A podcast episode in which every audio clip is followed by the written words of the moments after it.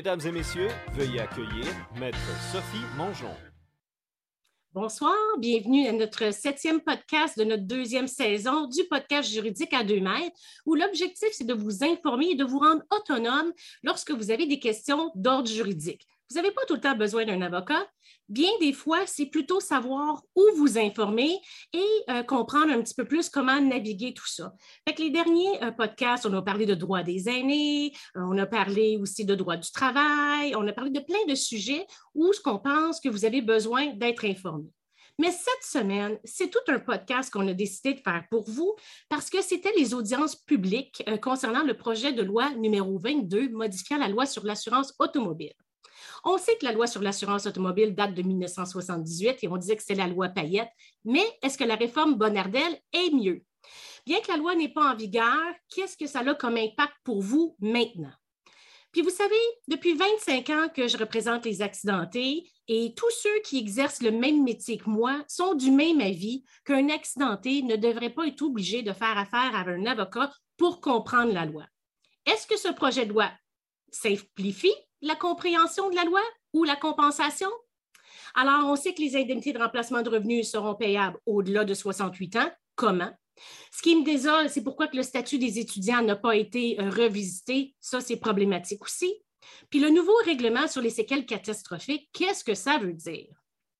Donc, devant le nombre important de gens qui nous contactaient, moi, mes collègues, Maître Bellemare, on a décidé de faire un podcast qui est informatif pour vous et de vous donner les grandes lignes de ce qui s'en vient par rapport au nouveau projet de loi et aussi en ce qui concerne vos dossiers auprès de la SAC. Donc, pour éviter qu'on soit obligé de vous répondre régulièrement aux modifications, qu'est-ce qui s'en vient? On a créé le groupe Facebook qui s'appelle Info Accidenté. Donc, si vous adhérez à ce groupe-là, qui est un groupe privé, qui a comme objectif de permettre les échanges euh, de ce que vivent les accidentés et de vous garder au courant des nouvelles décisions récentes rendues par les tribunaux, les modifications législatives et euh, être au courant des dernières tendances jurisprudentielles. Donc, le nom du groupe, c'est groupe euh, Facebook Info Accidenté. Mais sinon, aujourd'hui, on va essayer de répondre aux plus grandes questions qui vous préoccupent lorsque vous êtes un accidenté de la route. Donc, sans plus tarder, on va euh, faire un petit retour sur euh, les prochains, je vais partager avec vous, pardon, les prochains sujets. La semaine prochaine, on reçoit Maître Marie-Ève Lavoie, auteur du livre Les super conseils de votre notaire. Donc, on va parler de droit notarial, euh, succession, testament, mandat d'inaptitude et les services qu'un notaire vous donne en droit immobilier.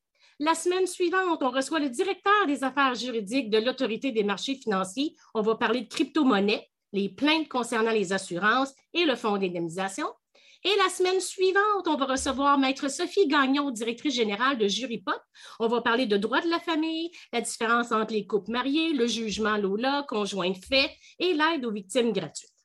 Donc, on va faire un petit rappel des réseaux sociaux avant de débuter notre soirée. Vous pouvez donc nous suivre sur TikTok, Maître Sophie Avocate, Instagram, Facebook, LinkedIn, Twitter et YouTube.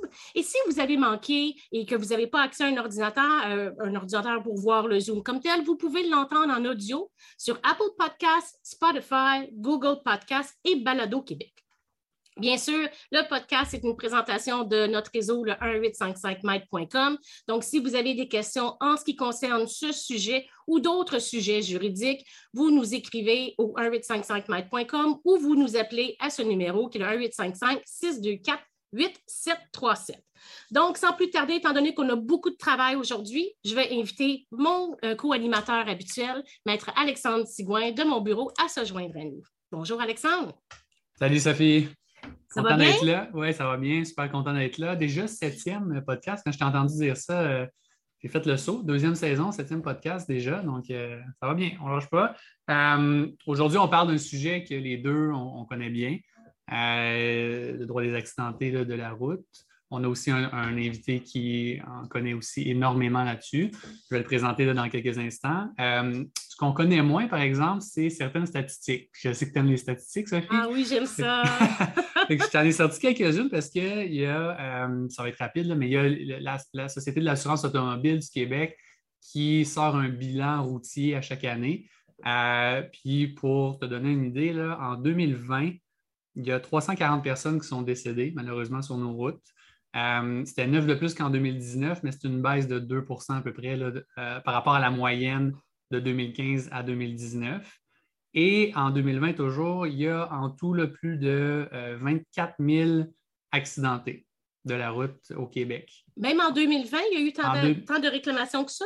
Oui, malgré la COVID, on sait que sûrement que ça a fait en sorte qu'il y avait moins de, gens sur la route, donc moins d'accidents, mais euh, plus de 24 000 blessés. C'est une diminution quand même marquée. Au niveau des blessés graves, c'est 20% de diminution par rapport à la moyenne de 2015 à 2019. Puis pour les blessés, disons, légers, euh, diminution de 33% mais en 2021, là, on a vu une réaugmentation, comme on vient de le mentionner, probablement à cause du fait qu'on était moins confinés et tout. Euh, donc 10% de plus qu'en 2020, mais euh, tout de même une diminution par rapport à disons, 2015 à 2019. Euh, donc voilà, c'est des améliorations, on le voit à travers les années. Sauf que concrètement, ça représente énormément de gens. Euh, puis il y en a encore trop. Tu sais, quand je parlais de blessés légèrement, ce n'est pas nécessairement euh, une, petite, fouleur, c'est simplement les gens qui n'ont pas eu à être hospitalisés. Ah, Donc, euh, ça ne veut pas dire que c'est simplement une égratignure. Alors, des, dizaines de milliers de personnes chaque année qui sont blessées dans un accident. Alors, je pense qu'on va rejoindre beaucoup de monde ce soir. Euh, bon, qui mieux pour euh, venir joindre notre trio d'experts que euh, notre invité, Maître Marc Bellemare, qui est avocat depuis 1979, qui est maintenant avocat émérite, qui a dédié une grande partie de sa vie et de sa carrière à la défense des droits des accidentés de toutes sortes, donc accidentés du travail, accidentés de la route, victimes d'actes criminels. donc, il est tout à fait en mesure de venir euh, nous éclairer aujourd'hui et discuter avec nous euh, de notre sujet sur les accidentés de la route. Euh, il a aussi eu une vie politique active. il a même été député et ministre de la Justice. et probablement que nos auditeurs et auditrices l'ont déjà vu dans les médias ou entendu parce qu'il y a souvent l'occasion de, commenter certains dossiers d'actualité. Donc, toute une feuille de route là, pour euh, notre invité ce soir. Euh, donc, on, est bien là, content de le recevoir. On va diviser encore une fois ce soir euh, le podcast en quatre sections. Donc, au niveau du déroulement, on va commencer par les indemnités de remplacement de revenus. ensuite, les séquelles. Troisièmement, l'aide personnelle à domicile. Et quatrièmement, l'harmonisation des lois sociales. Euh, il y a aussi avec nous comme deuxième invité, toujours dans notre euh, foulée d'inviter des étudiants et étudiantes, Maïka Martin, qui est étudiante en droit à l'Université de Montréal et aussi technicienne juridique, qui euh, va venir parler de l'aide personnelle à domicile. Va venir présenter dans la section numéro 3 aujourd'hui. Donc voilà pour le déroulement. je te laisse présenter notre invité. Super. Donc, effectivement, on va inviter Maître Marc Bellemare à se joindre à nous. Euh, j'ai goût de vous répondre que moi, quand j'ai commencé euh, à travailler dans ce domaine, je lisais de la jurisprudence et euh, euh, Maître Bellemare avait fait beaucoup, beaucoup, beaucoup de chemin pour euh, l'avancement des victimes, surtout dernièrement au niveau des victimes d'actes criminels, euh, au niveau des, accidentés du travail, au niveau des accidentés de la route. ça m'est arrivé même à l'occasion d'avoir des obstacles dans un dossier, ne pas trop savoir où m'enligner et de le contacter pour être certaine de faire ce qui devait être fait, d'avoir son opinion. Donc, on va inviter Maître Bellemare à se joindre à nous. Oui. Bonjour. Allô? Ça va bien? Oui, ça va bien. Vous aussi? On va juste, votre caméra, là, comme nous changer. Ah vous êtes de côté, fait qu'on est capable de bouger votre. Tournez votre téléphone? Et voilà. Voilà, c'est parfait. Là, je vous vois à l'endroit. Ça va bien? Très bien, en pleine forme. moi aussi, je suis en pleine forme. Je suis assez contente que tu aies accepté de venir partager tes connaissances avec nous. Je me dis trois têtes vaut mieux qu'une. Alors, euh, Très bien. Félicitations pour l'émission. Hein, c'est un très beau concept. Hein. franchement, je suis bien fier de Sophie qui, met les droits des accidentés enfin sur, sur les réseaux sociaux et qui, permet d'en discuter. Ça rejoint beaucoup de gens, beaucoup de jeunes aussi. Et puis, euh, ben, encore une fois, félicitations. Ben merci. Merci euh, à toi d'avoir ouvert le chemin pour les accidentés parce qu'honnêtement, on n'est pas une tonne à vouloir revendiquer pour les accidentés. C'est une, une chose les représenter à la Cour, mais c'est une deuxième chose de se mettre devant l'œil public pour revendiquer pour leurs droits. Et il n'y a pas beaucoup de monde qui fait ça. Fait que je te lève mon chapeau. Tu es un mentor pour moi, Maître Bellemare. Je suis extrêmement émue que vous ayez accepté de venir partager vos connaissances avec moi, qui est une petite jeune, si je comparais euh, je compare à vos connaissances. Alors voilà, sans plus tarder, on a tellement de choses à discuter qu'on va commencer notre premier sujet, qui est les indemnités de remplacement de revenus. OK? Oui. Donc, le point 1, on regarde. Le temps, les indemnités à temps partiel, à temps plein, pardon, ça, ça n'a pas vraiment changé. Donc, une personne qui est victime d'un accident, qui a un travail à temps plein, va être payée sur son salaire. Exact.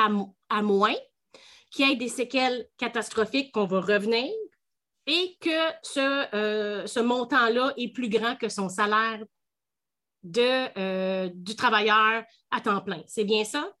Exactement. Si son salaire est inférieur à la moyenne des travailleurs québécois, à ce moment-là, on va l'upgrader après un an.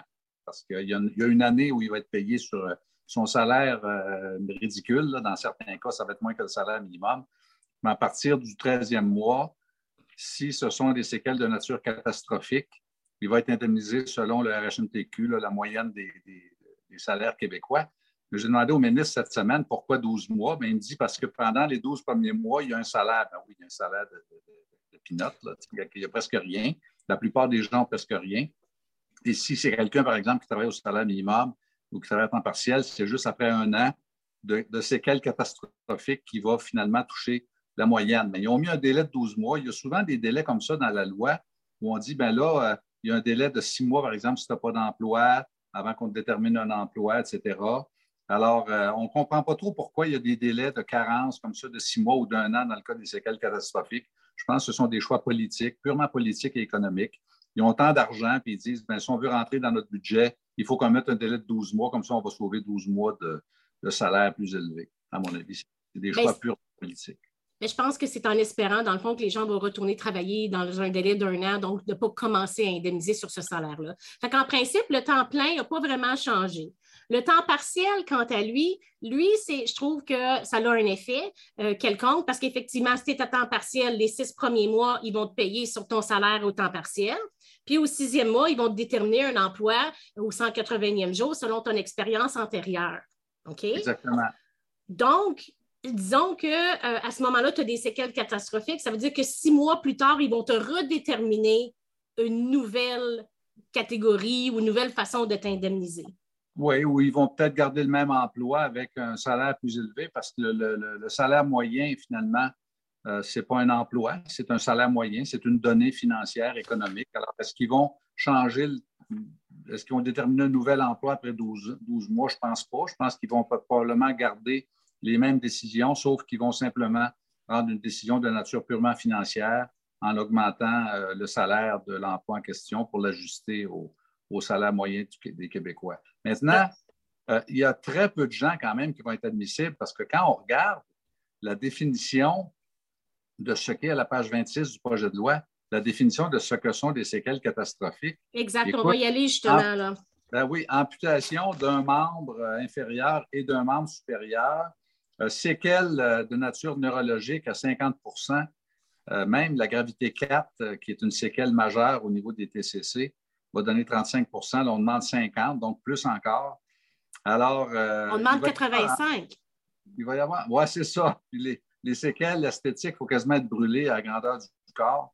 Alors, vraiment, là, le mot catastrophique est bien choisi parce que je pense que c'est uniquement les cas vraiment mais extrêmes qui vont pouvoir se qualifier. Et euh, moi, ce que j'ai demandé dans le projet de loi au ministre, c'est d'ajouter peut-être une catégorie de, victimes qui seraient admissibles euh, au, salaire moyen québécois, qui, est quand même actuellement, je pense, c'est entre 35 et 40 000. C'est quand même pas pire comme Mais là, il est rendu, honnêtement, là, il est rendu à 53 000. Bon, 53 000, c'est quand même bon. Mais pour accéder à ça, pour avoir les séquelles catastrophiques, ce que j'ai dit, ce que j'ai dit au ministre, c'est qu'il devrait ajouter dans la définition des gens qui sont porteurs de séquelles catastrophiques, les gens qui sont inaptes à tout emploi, les gens qui sont déclarés inemployables par la SAC. Euh, par exemple, une victime de 58 ans qui va être déclarée inemployable parce qu'elle a, je ne sais pas moi, 25% d'incapacité dans le dos, puis un TCC, puis une tendinite à l'épaule, on va juger qu'elle est incapable. Peut-être qu'il n'y aura pas 50% d'incapacité neurologique, peut-être qu'il n'y aura pas l'amputation. Mais quand on considère une victime inapte à tout emploi, même un emploi au salaire minimum à temps partiel, ça commence à ressembler à une catastrophe. Et moi, j'ai dit rajouter ça dans les définitions pour que toutes les victimes qui sont jugées inaptes à tout emploi soient, soient considérées comme des victimes euh, aux séquelles catastrophiques, même si ce n'est pas le pourcentage comme tel, c'est plus la capacité de travail qui serait déterminée. Mais dans l'ordinateur de la SAC, tous les invalides se qualifieraient au moins pour aller chercher le 53 000 par année. Je pense que ce serait un acquis. Est-ce qu'il va le faire? Je ne sais pas. Une commission parlementaire, évidemment, c'est demander, vous recevrez, ou peut-être que vous recevrez. Mais en tout cas, le principe, c'est de se faire entendre et de proposer des choses au ministre qui, lui, connaît, mais en, toute honnêteté, euh, François Bonnardel, son expérience en, traumatologie ou en indemnisation dans les régimes publics, il n'y en a pas. Là. Alors, il ne faut pas qu'il soit prisonnier des fonctionnaires de la SAC qui, qui sont pour lui probablement les, les grands penseurs devant l'éternel.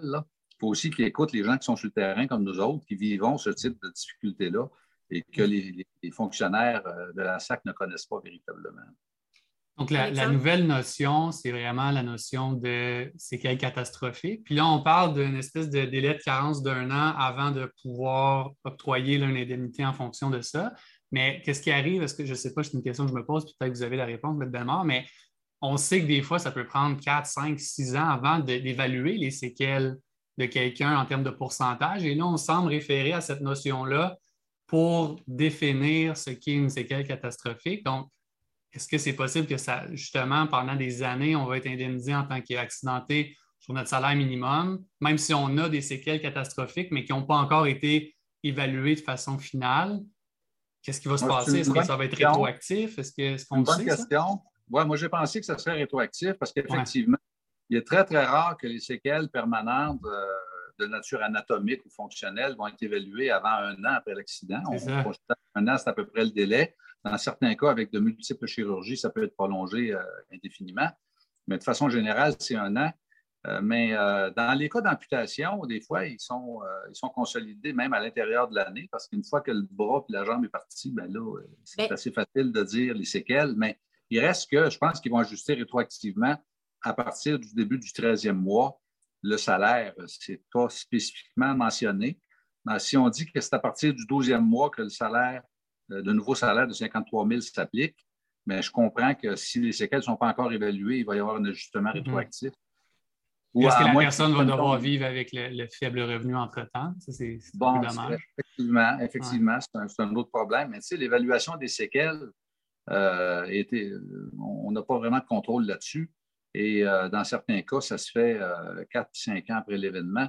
Puis surtout quand c'est des séquelles de type neurologique, là, euh, les, 50% de séquelles neurologiques au niveau du cerveau, écoute, là, comme je te dis, la gravité 4, une gravité 4, c'est quasiment une curatelle. Mm-hmm. oui. En termes psychologiques, pour les traumatisés crâniens, c'est 35% d'incapacité. Moi, je me dis, on demande quasiment 50% de plus encore, jusqu'à 50 d'incapacité de type neurologique pour atteindre les séquelles euh, de nature catastrophique. Je trouve que c'est beaucoup exigé. Puis, euh, euh, bon, alors, il y, a une définition, évidemment, ils sont allés chercher des cas extrêmes, des cas comme j'en ai pas vu souvent dans ma carrière. Ça fait 42 ans que je travaille au service des victimes, là, puis je me suis demandé J'en ai eu combien dans 42 ans des gens qui correspondent à la définition des séquelles catastrophiques? Et honnêtement, je pense que je serais dans les, euh, les, deux, les, doigts des deux mains, là, mais je ne suis pas sûr que j'irai plus loin que ça. moi, je considère que j'ai deux, j'ai deux accidentés. Une, je représente Sabrina Mongeon, mais je représente, j'aide Sabrina Mongeon. Elle, c'est clair. Tu sais, je veux dire, quand on m'avait demandé mon avis par rapport aux modifications de la loi, c'est elle que j'avais en tête. La jeune de 19 ans frappe un poteau, tombe, euh, sort de l'auto, pile sur un fil électrisé, passe la nuit là, donc est amputée des quatre membres. Ça, ça s'adresse à une personne comme elle parce qu'elle avait un salaire de creve-fin. C'était un emploi temporaire qu'elle avait. Là. Ça, ça s'adresse à elle, pas de problème. Où est-ce que moi, je trouve qu'il y a des difficultés, où est-ce que ça va ouvrir euh, la porte à des litiges, c'est comme l'alinéa 7 où on dit faut que tu cumules un paquet de d'autres et que tu arrives à au moins 85% Ouais. Donc, c'est, oui, il y a une partie qui est évidente, donc pour des Sabrina Mongeon comme ça, mais il y en a d'autres où là, c'est sûr que je suis d'accord avec toi que ça va ouvrir des litiges. Et aussi, en règlement, est-ce qu'on va vouloir traverser ce 85 %-là?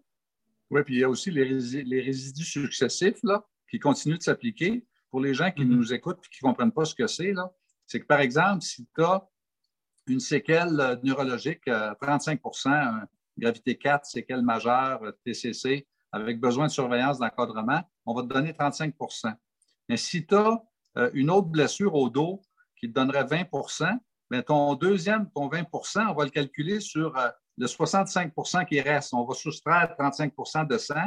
Il te reste 25 pour, 65% des capacités, puis on va donner 20% de 65% Fait qu'on on diminue tout le temps comme ça, ce qui fait en sorte que le 85% au final, c'est quelque chose d'atteindre 85% en assurance auto. À la CNSST, ça va assez vite parce qu'on additionne des pourcentages, peu importe de quelle nature, ça peut aller jusqu'à 350% Mais à la STAC, 85 là, euh, je vais te dire en affaire, euh, si, tu n'es pas mort, tu n'es pas fort. parce qu'il ne reste pas je ne l'avais pas vraiment vu comme ça. Je n'avais pas pensé aux calculs résiduels successifs comme ça. Et en passant, on a oublié de vous dire euh, que le chat est ouvert. Hein. Donc, si vous avez des mm-hmm. questions, n'hésitez pas à les poser au fur et à mesure. on va regarder à travers tout ça. Donc, il est déjà ouvert. Vous pouvez cliquer et poser vos questions.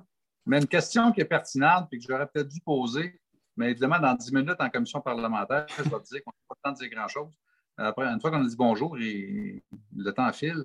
Mais euh, il reste que euh, je me suis demandé dans les pronostics de la SAC, parce qu'oublie pas que les fonctionnaires de la SAC ont des pronostics, ils ont des prévisions. Ils ne sont pas fous, là. Ils ont fait une définition en fonction d'un budget X. Ils ont un milliard à répartir auprès de 24 000 victimes. Au niveau du remplacement de revenus, il y a 750 millions. Ça veut dire qu'il reste 250 millions pour l'ensemble des accidentés pour l'aide personnelle, les frais funéraires, euh, etc., ainsi que les blessures catastrophiques. Alors, ils ont combien dans leurs prévisions, ils ont combien de victimes de séquelles catastrophiques à compenser? Moi, je pense qu'ils en ont euh, une couple de centaines. Il ne doit pas en avoir beaucoup. Ça, doit, être assez rare. Si tu en as vu deux, moi, j'en ai vu peut-être une dizaine. Puis encore là, je ne suis pas sûr que je pourrais toutes les nommer. Là. Mais euh, ça veut dire qu'écoute, ils ont mis la, barre tellement haute que je pense que ça va toucher euh, très, très peu de personnes. Puis après, comme disait Maître tantôt, ben là, à partir de quand les séquelles, est-ce que ça va avoir un effet rétroactif? Est-ce que ça va s'appliquer à Sabrina, ça, le, oui, c'est une bonne question. Est-ce que ça a un effet euh, pour les cas courants ou c'est juste les victimes à partir de l'entrée en vigueur de la loi 22? non, non, elle, elle, en principe, si j'ai bien compris les informations que j'ai eues, à partir du moment en juillet 2022, là, elle, à ce moment-là, elle pourrait avoir droit, à partir de juillet 2022, à, euh, euh, au, salaire moyen du Québécois. Là. Mais ce n'est pas rétroactif. Non, mais, mais même si tu as eu l'accident avant le, avant le projet de loi, avant la loi qui rentre en vigueur, ça pourrait s'appliquer à. Parce que nos auditeurs, disons, qui nous écoutent, puis ils disent Moi, je, réponds peut-être à cette euh, définition-là, mais j'ai eu mon accident il y a trois ans. Toi, Sophie, tu, avais l'information comme quoi? L'information que j'ai eue quand, effectivement, ça s'appliquerait à elle, à partir de juillet 2022, ça entre en vigueur, elle, débuterait l'indemnisation. Mais il n'y a pas de rétroactivité. Non, je comprends. C'est ce que j'ai compris. J'aurais apprécié quand même une rétroactivité. On aurait pu, justement, c'est tellement peu de monde, on aurait pu rétroagir en 2000. Tu sais, quand même, quand il y a eu un changement sur le barème, ça aurait pu être une date euh, adéquate, là. Mais les gens qui pensent qu'ils sont, sont, dans cette situation-là, par contre, vont pouvoir demander une évaluation en fonction de cette nouvelle règle-là. Je comprends bien pour le futur. Bien, c'est parce que c'est encore traite. Mettons, là, les, les, séquelles de Sabrina sont déjà évaluées. Mais elle, c'est clair, là, elle est, amputée, là, mais je veux dire, pour ceux qui sont déjà évalués, que les séquelles ne sont pas contestées, comment tu fais maintenant pour démontrer que c'était des séquelles catastrophiques? Parce qu'il te manque peut-être 10% ce que tu ne savais pas à l'époque. je ne sais pas s'il n'y aurait pas moyen de faire s'assurer d'avoir une réévaluation globale par rapport à, tout ça aussi. Les évaluations, les amputations, c'est plus facile parce qu'il y a une amputation, donc il y a une perte nette du membre anatomiquement, mais les, pertes fonctionnelles, effectivement, ça va donner, euh, ça va être un, bon questionnement, mais la question financière, au fond, on parle de quoi? On parle de sous. Ben on parle d'indemnisation, puis c'est plate de parler d'argent, mais on n'a pas le choix. C'est une loi d'indemnisation, donc de réparation financière d'un dommage. Et moi, la première observation que j'ai faite au ministre en commission parlementaire, c'est écoutez, vous dites que vous, avez un surplus de 4 milliards, vous en retournez 1 milliard aux victimes. Pourquoi un milliard sur 4 milliards, alors que ces fonds-là ont été euh, composés de cotisations versées sans trop chigner, là, parce qu'il n'y a personne au Québec qui se plaint que les primes sont trop chères. Alors, les gens ont versé des primes, vous avez 4 milliards, vous en avez. C'est parce qu'on a donné 2,5 milliards aux automobilistes, puis ça, mais je me suis demandé à un moment donné, est-ce que c'est une loi qui est faite pour les victimes ou qui est faite pour les automobilistes? Est-ce que le système est fait en fonction des préoccupations des automobilistes ou en fonction des intérêts des victimes? C'est quand même quelque chose parce que quand la loi est entrée en vigueur en 1978, là, il n'y a personne qui parlait de cotisation. on parlait des victimes, des victimes, des victimes. Madame Payette, on va s'occuper des victimes. Le slogan en, 80, en 78, pour ceux qui s'en souviennent, c'était La personne avant toute chose. C'est ça le slogan de Madame Payette. La personne avant toute chose. On ne parlait pas des automobilistes. On disait on a des victimes. Ils sont, ils sont euh, dans la misère, dans l'indigence. On va les aider. Alors là, 4 milliards dans le fond, il en retourne 2,5 aux automobilistes. Ben, S'il avait dit 2 milliards aux automobilistes et 2 milliards aux victimes, ben, on aurait un, projet de loi 22 deux fois plus généreux aujourd'hui. Alors que là, on a un milliard, je sais pas, moi je trouve qu'il y a quelque chose de pervers là-dedans. Puis, en quelque part, encore là, c'est un choix politique, mais il reste qu'on continue de donner 14,5 cents aux victimes de Gaspé qui viennent voir leur orthopédiste à Québec. 14,5 cents, alors que les fonctionnaires qui se réunissent dans les comités de la SAC pour savoir ce qu'ils vont faire avec les bienveillantes victimes. Eux autres, ils ont quoi, 75-80 cents du kilomètre? Bien, tu sais, de base, je pense que c'est 34 cents là, qui est en principe ce qui est reconnu, là, mais, 43, j'ai 34 ou 43 cents en, tête là, du kilomètre. Ah, pour les, fonctionnaires? oui. je pense que c'est plus que ça. Il me semble que c'était 45 cents il y a quelques années. En tout cas, écoute, on s'entend-tu pour dire que les fonctionnaires qui se réunissent pour la SAC pour discuter du sort des victimes reçoivent au moins deux fois plus de cents par kilomètre que les victimes à qui on donne 14,5 cents. Ce n'est pas des jokes avec le prix de l'essence. Mais c'est ça, c'est pour ça que dans la section harmonisation des lois, on va aborder tout ça. Là, on va continuer dans l'indemnité de remplacement de revenus. On a fait temps plein, temps partiel, on a fait les séquelles catastrophiques. Et là, il y a deux autres points qui sont hyper essentiels, donc les étudiants et aussi l'indemnité au-delà de 68 ans. Fait là, on va aller avec les étudiants. Moi, là, ce qui me fait de la grosse peine, c'est que les, le, tout le, régime entourant les étudiants n'a pas été revu. Mm-hmm. OK? Parce qu'on prend euh, pour acquis, puis même, euh, je pense que c'est euh, le professeur Gardner aussi, on avait discuté lors de son, sa présentation, lors des audiences publiques, hier ou avant-hier. Lui aussi était d'accord que la loi n'est pas assez souple en ce qui concerne les étudiants, parce que ce plus les étudiants qui travaillent, qui vont à l'école à temps plein, puis en plus, c'est des sessions complètes, par exemple euh, au, secondaire. C'est de l'année complète, alors que même si tu perds trois mois, donc un trimestre, c'est quand même important. Donc, il disait que ça devait être vu. Je suis d'accord avec lui, tout ce qui est montant forfaitaire par rapport aux études. Et ce que je trouve le, plus mal euh, appliqué, c'est l'article 32. OK? L'article 32 nous dit, OK, à la fin de tes études, disons que tu devais finir ton secondaire euh, en juin 2022. En juin 2022, pour avoir droit à un salaire, il faut que tu sois capable de continuer tes études et de travailler. Ce n'est pas un ou, c'est un et.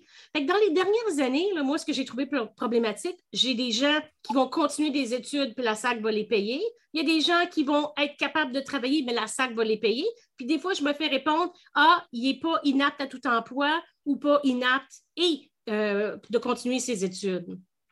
je trouve que cet aspect-là est euh, vraiment mal évalué. Qu'est-ce que tu en penses, toi? C'est-tu moi qui ai de la difficulté à cette ah interprétation-là? C'est tout à fait abusif, l'article 32. Une personne qui n'est pas capable d'étudier, mais qui est capable de livrer de la pizza, mais qui n'est pas capable de finir son cours à Polytechnique ou dans un cours, euh, je sais pas, un cours d'électricien, dans un corps de métier, qui est un cours exigeant au plan cognitif, au plan intellectuel, même si c'est des emplois physiques, il reste qu'il y a beaucoup d'emplois physiques qui demandent quand même de bonnes fonctions intellectuelles, qui demandent une bonne capacité aux études. Euh, on va exiger non seulement l'incapacité d'étudier, mais l'incapacité de travailler dans tout emploi, ce qui, fait en sorte, que c'est à peu près inatteignable parce qu'il y a même des gens qui sont incapables de travailler, qui sont capables d'étudier quand même dans quelque chose de pas trop compliqué. Alors, ça devient, c'est à peu près le, test le plus exigeant de l'ensemble de la loi parce qu'on mm-hmm. n'impose pas ces exigences-là à aucune autre catégorie de victimes. Moi, je pense qu'il y a une seule façon de régler le problème des étudiants, c'est d'importer dans la loi sur l'assurance automobile les mêmes concepts qu'en droit civil, c'est-à-dire le juge en droit civil, quand tu poursuis, il va, dire Tu étais étudiant, euh, je ne sais pas moi, au cégep, en technique infirmière, euh, tu as euh, fait une session, tu as bien réussi. Donc, je prends pour acquis que si tu n'avais pas eu d'accident, tu serais devenu infirmier ou infirmière au bout de trois ans, tu aurais eu ton DEC, tu aurais été capable de gagner tel salaire, puis on va t'indemniser sur ce salaire-là. C'est ça qu'il faut faire. Il faut faire une projection.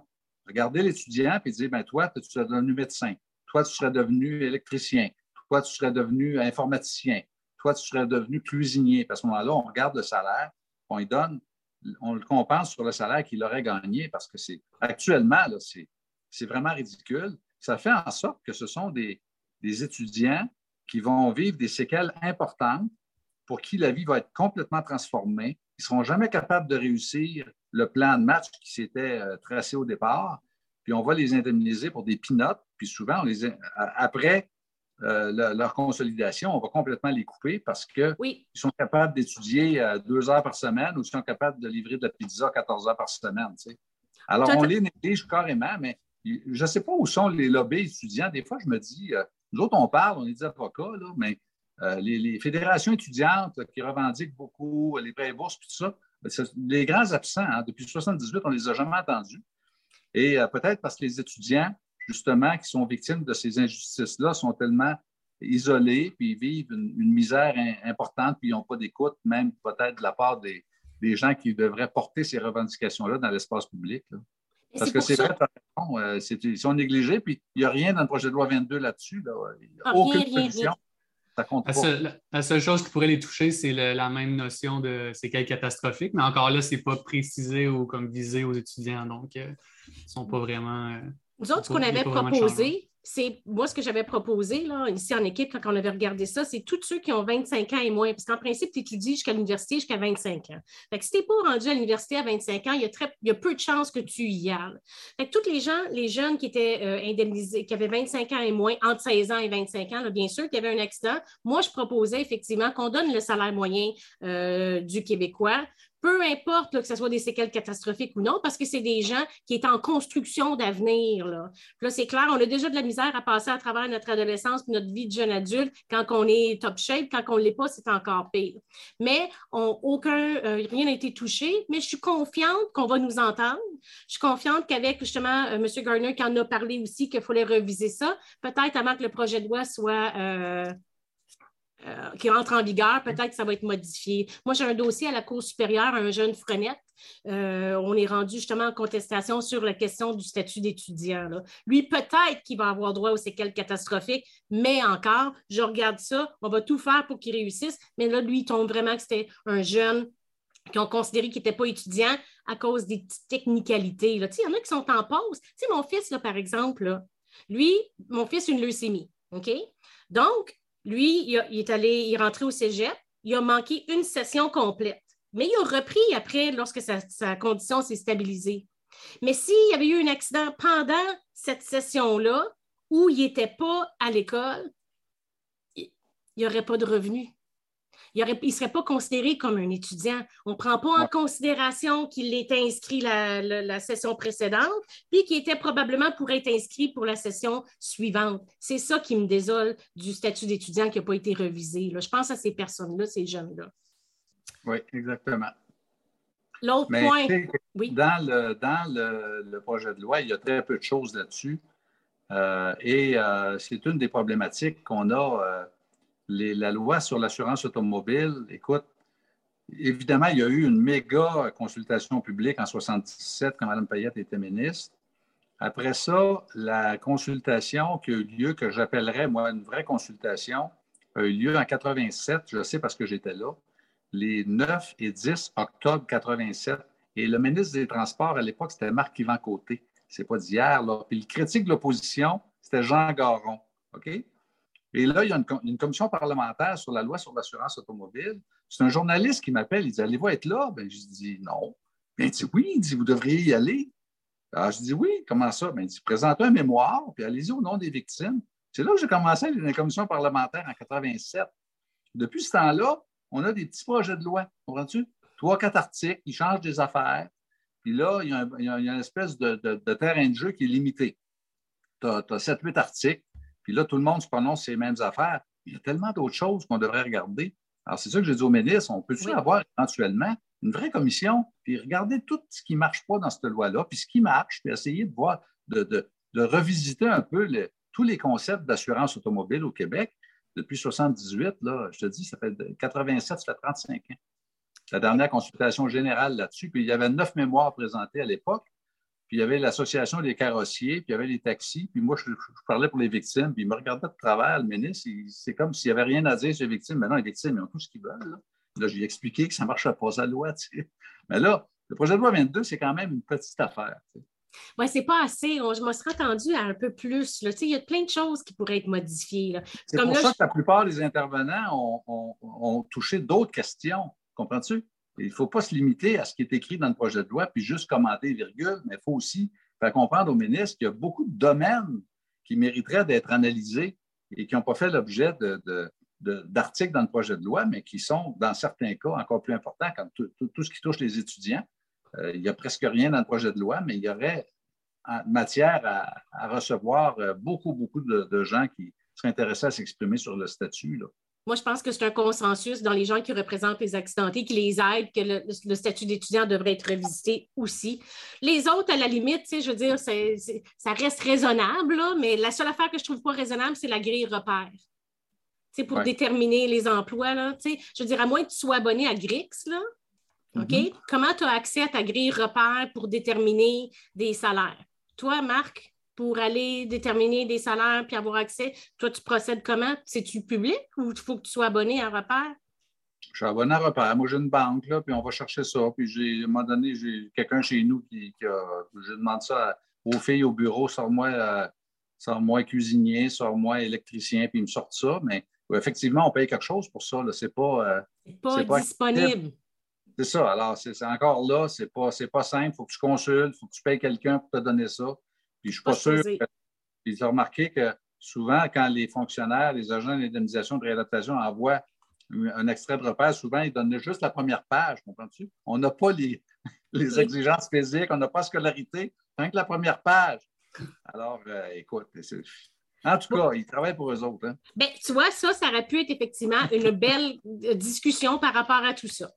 Et là, on va aller à la partie la plus chaude, là, que tout le monde discute, c'est l'indemnité de remplacement de revenus au-delà au de 68 ans. Je dis 65, 66, 67, 68. Fait qu'on connaît la règle de base. En principe, la loi dit que tu es payé plein salaire ou le salaire de ta rente résiduelle jusqu'à 65 ans. Ça diminue de 25% à chaque année pour s'éteindre à 68.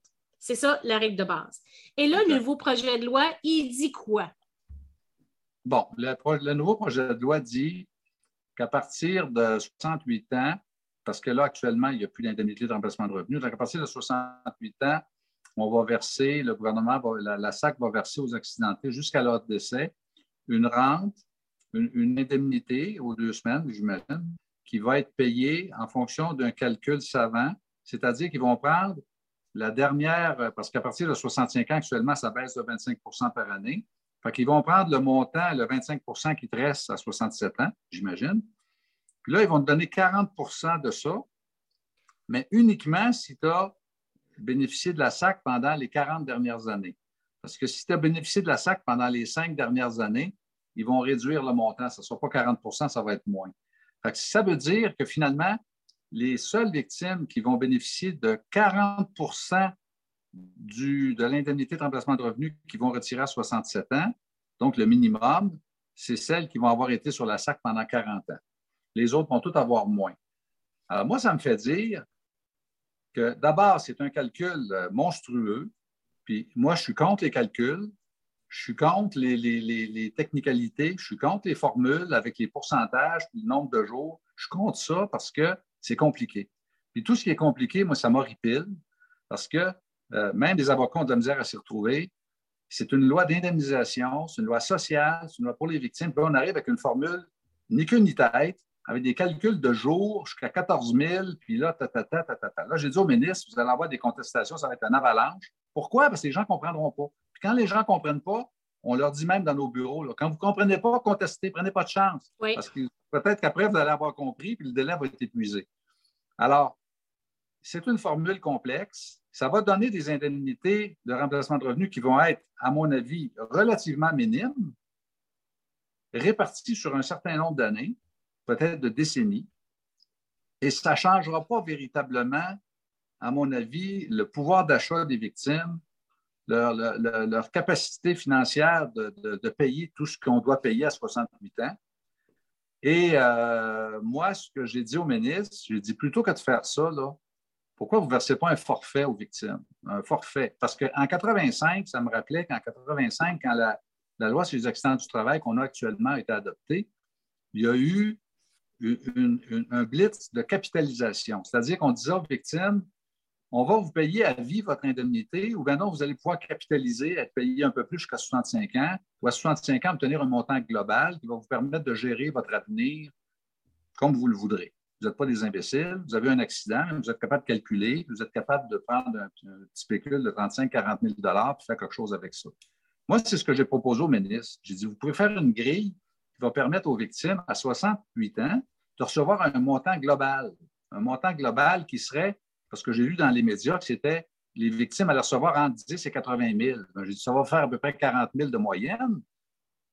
Une personne âgée de 68 ans qui reçoit 40 000 elle va budgéter, elle va être capable de gérer ses affaires comme il faut, puis ça ne sera pas ça sera pas 18 pièces aux deux semaines ou, je ne sais pas, moi, 56 pièces aux deux semaines, parce que moi, j'ai peur que, dans le fond, avec sa formule, les montants vont être tellement faibles que j'ai bien peur que la, pauvreté significative dans laquelle se retrouvent les victimes à 68 ans demeure. Comprends-tu? C'est qu'il y ait des, sommes qui ne soient pas suffisantes pour vraiment permettre à la personne âgée de payer tout ce qu'elle doit payer puis de sortir de la pauvreté. Mais de toute façon, là, cette petite rente-là qu'ils vont recevoir, là, ça, va ça va amputer leur rente au niveau fédéral. Tu, sais, tu peux avoir une rente supplémentaire quand tu Comment elle s'appelle encore cette rente-là? C'est le supplément garanti pour ceux qui ont des faibles revenus. ça va juste, dans le fond, euh, euh, atteindre ce supplément-là qui, vont, qui va être amputé de la petite rente euh, qu'ils vont recevoir de la SAC. Fait que c'est pas plus avantageux comme tel. Oui, c'est ça. Puis les victimes, il ne faut jamais oublier que les victimes, euh, dès que tu es victime d'un accident de la route au Québec, tu es appauvri. Il n'y a pas une victime qui s'enrichit. Ça n'existe pas, là. Tout le monde s'appauvrit. D'abord, tu es payé le huitième jour après l'accident, minimalement, des fois six mois après. En plus de ça, on paye 90% du net et non pas 100% Puis, il y a des, les médicaments, on te les paye des fois, des fois, on ne te les paye pas. On ne paye pas tes frais de déplacement. Alors, ça veut dire que la personne à 68 ans euh, elle va être obligée de payer un certain nombre de choses du fait qu'elle est accidentée de la route. Euh, même si elle va voir son médecin, elle ne sera jamais payé complètement pour les frais de déplacement. Les médicaments, puis des fois, les gens s'écartent, puis sont tellement tannés de faire affaire avec la paperasse de la SAC qu'ils décident de payer eux-mêmes leurs médicaments. Alors, tout ça fait en sorte qu'il y a des coûts à être victime d'accident d'auto. Tu es obligé de payer quelqu'un faire ton ménage, par exemple, puis tu n'as pas d'aide personnelle ou tu n'en as pas suffisamment pour payer ce que ça coûte vraiment. Alors, il faut donner plus que 50 pièces par semaine. Tu sais, je ne sais pas. Là. Moi, j'ai, la, la nouveauté, je pense que ça va être minime, l'indemnité après 68 ans. C'est un leurre. Il a fait une grosse pub autour de ça, puis il y a eu un lancement médiatique d'une qualité exceptionnelle. Puis j'ai même dit au ministre, j'ai dit, franchement, vous avez scoré dans les médias. Tout le monde est content, tout le monde pense qu'il y aura des millions après 68 ans, mais quand tu regardes la formule, ce n'est pas, pas, pas tout ce qui va arriver. C'est ça. Donc, la nouveauté, c'est que, dans le fond, les gens, ben, qui est proposé dans le projet de loi, c'est que les gens vont continuer de recevoir une indemnité probablement encore moindre que ce qu'ils recevaient jusqu'à 68 ans. Là, ils vont recevoir ça jusqu'au décès. Est-ce qu'on sait si ça s'applique? Mettons, moi, il y a un auditeur qui nous écoute qui a 69 ans en ce moment. Est-ce que ça s'applique à lui aussi à partir de l'entrée en vigueur de la loi, si elle reste telle quelle? Est-ce qu'on le sait, ça? Oui, oui. Oui, je pense qu'ils vont faire le calcul. on nous a dit que ça allait être ajusté au cours de l'été, vraisemblablement en juillet. Euh, je pense qu'il va faire des gros efforts pour que ça se règle avant l'élection. Mm-hmm. Euh, euh, il y a des échéances électorales aussi. Alors, j'imagine qu'il va mettre un peu de pression pour que les calculs se fassent avant l'automne. Mais euh, oui, puis il ne faut pas oublier aussi qu'il va y avoir un rétro. C'est ça, à 90, hein? Depuis 1990, en autant que tu as été accidenté après 90. Parce que si tu as été accidenté après, euh, je ne sais pas moi, si tu accidenté en 2016, ça ne sera pas un gros rétro. Là. Puis il faut que tu aies eu 68 ans euh, après 90 aussi. Il faut que tu aies eu de l'argent aussi ben à tes 64 ans. Fait moi, ce que ça, me fait dire, c'est que les règlements en cours, là, où est-ce qu'on va vouloir couper, là, puis pas de range à 63 ans, là, ça aussi, ça va être... Euh, ça va être le quotidien vous voyez, aussi. Il y, a, il y, a, quelques questions, puis Bellemare, vous l'aviez dit, que c'était compliqué. Puis il y a Nathalie qui dit Pouvez-vous donner un exemple? Une personne qui reçoit 40 000.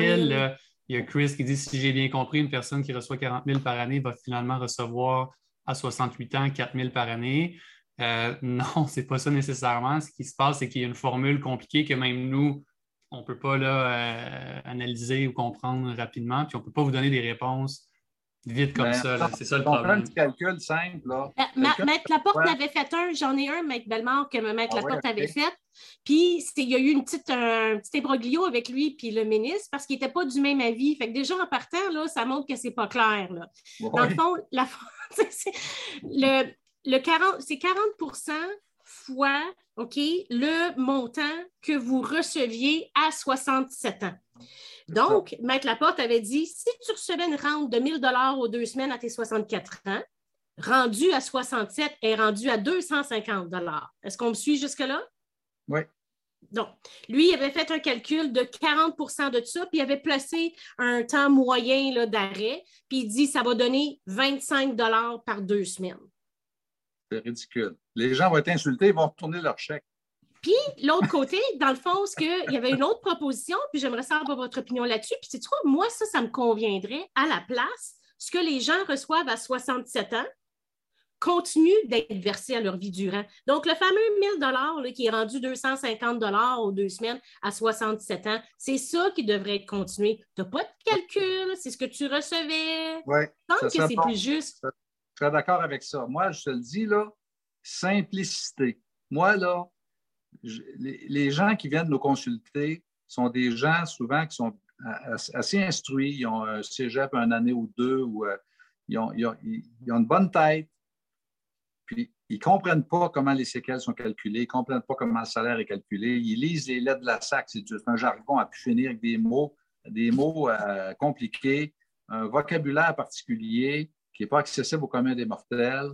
Là, on arrive avec une formule de calcul qui n'a pas d'allure, qui est complètement inédite, qui est complètement nouvelle, et ça va créer beaucoup d'insatisfaction, puis ça va donner des résultats, à ma foi, euh, des résultats très décevants. Alors oui, on pourrait prolonger l'indemnité. C'est une façon correcte. Ça veut dire que ton chèque est réduit, tu vas avoir ton 250 à 67 ans, mais au moins tu vas le garder jusqu'à ton décès. C'est pas fou. Calculez-le. S'il manque de l'argent dans la caisse, ça coûte un milliard et demi pour satisfaire ça. Mais il y a juste à s'organiser pour l'avoir, le milliard et demi. Puis, qu'est-ce que je te dis? Il a fait 4 milliards l'année passée. Il ne viendra pas nous faire broyer. Il donne 25% du surplus aux accidentés. Alors, s'il y a un ajustement à faire, il trouvera les fonds ailleurs. Puis, si l'année passée, ils a été 4 milliards de surplus, je suis pas mal sûr que cette année, ça va être la même affaire on est capable d'augmenter les permis de façon temporaire pour tenir compte de, ce qui se passe. C'est comme des assurances. Si j'ai plus d'accidents d'auto, mes assurances euh, de dommages matériels vont augmenter. c'est ça, c'est une façon aussi de jouer avec les permis. C'est ça que moi, quand j'ai vu qu'on avait réduit le prix du permis, je me suis dit non, pourquoi qu'on indemnise pas mieux les travailleurs, euh, les, accidentés? Déjà, on ne paye pas si cher que ça pour notre permis de conduire. Oui. Donc, euh, voilà, fait que ça, ça compléterait en ce qui concerne l'indemnité de remplacement de revenus, puis on pourrait passer à notre deuxième sujet, ce qui est les séquelles. Oui. Donc, les séquelles. Je dois avouer que je suis un petit peu. Moi, je n'ai pas le barème qui a été changé en l'an 2000 en ce qui concerne les gravités. Parce que j'étais très frustrée qu'une personne qui avait un entorse cervicale, tout le monde avait 2 mais là, tu as un entorse cervical où tu as juste des limitations de mouvement, 2 Tu as des entorses cervicales avec des, des, céphalées. Oups, tu es rendu en 4. Oh, tu as un problème cervical, on parle plus dernier. Là, on est rendu à une gravité 3 qui est 8 fait que Je pas l'échelle. Sauf que je suis un peu de l'avis que là, tu vas partager avec moi par rapport aux décisions puis comment c'est appliqué ces séquelles-là. Ben, moi, il y a un terme que j'aime pas, c'est la gravité. Je vais t'expliquer pourquoi. Je te jure, là, le monde ne comprend pas c'est quoi. Je te dis, là, Moi, des décisions qui, les les gens s'assoient devant moi au bureau, c'est quoi une gravité? Bien, j'ai une gravité.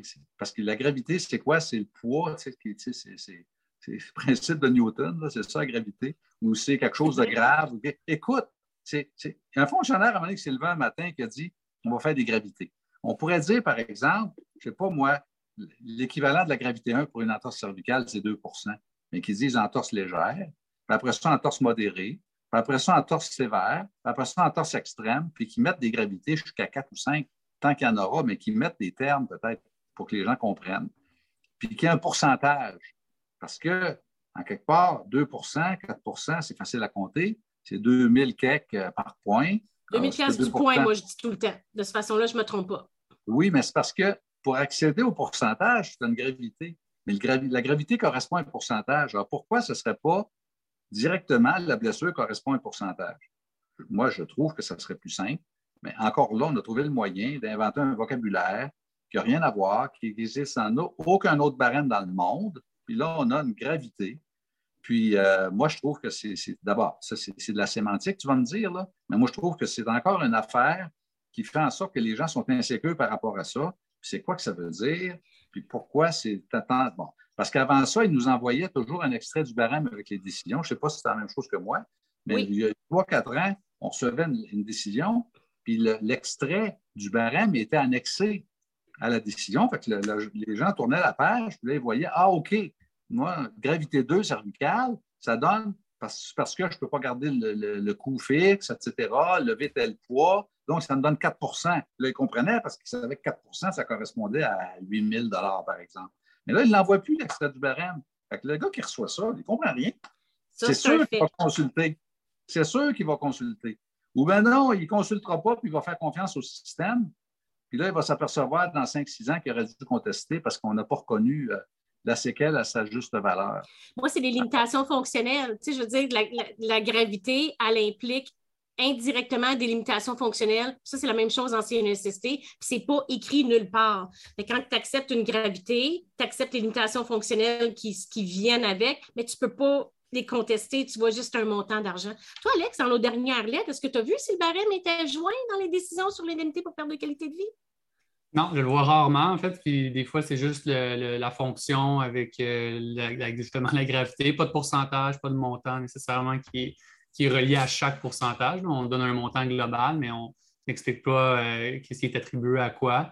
Puis les gens, à chaque fois, ils ne comprennent pas. Puis il n'y a pas de barème. Comme tu dis, il n'y a pas de barème qui est annexé souvent à la décision. Puis euh, ça, c'est dommage parce que ça ne permet pas aux gens de comprendre est-ce que c'est adéquat, est-ce que ça représente vraiment ma situation Là, il faut peut-être consulter un avocat, ce qui est problématique, ce qui coûte de l'argent. Donc, euh, ça, serait à, corriger clairement. Non, mais il faisait ça avant, il y a 5-6 ans, là, ou je ne sais pas, peut-être 10, le temps passe tellement vite, mais je me souviens d'une époque où on avait toujours les pages. Puis si tu avais un problème psychique, tu avais l'extrait du barème psychique, puis tu savais qu'une gravité 2, c'était 5, une gravité 3, c'était 15. Mais au moins, les gens avaient une description dans le barème, il y avait la description. Donc, moi, ils me donnent une gravité 2 parce qu'ils disent que c'est euh, que je suis capable de marcher, je ne sais pas, une locomotion. Une locomotion, oui. Hein?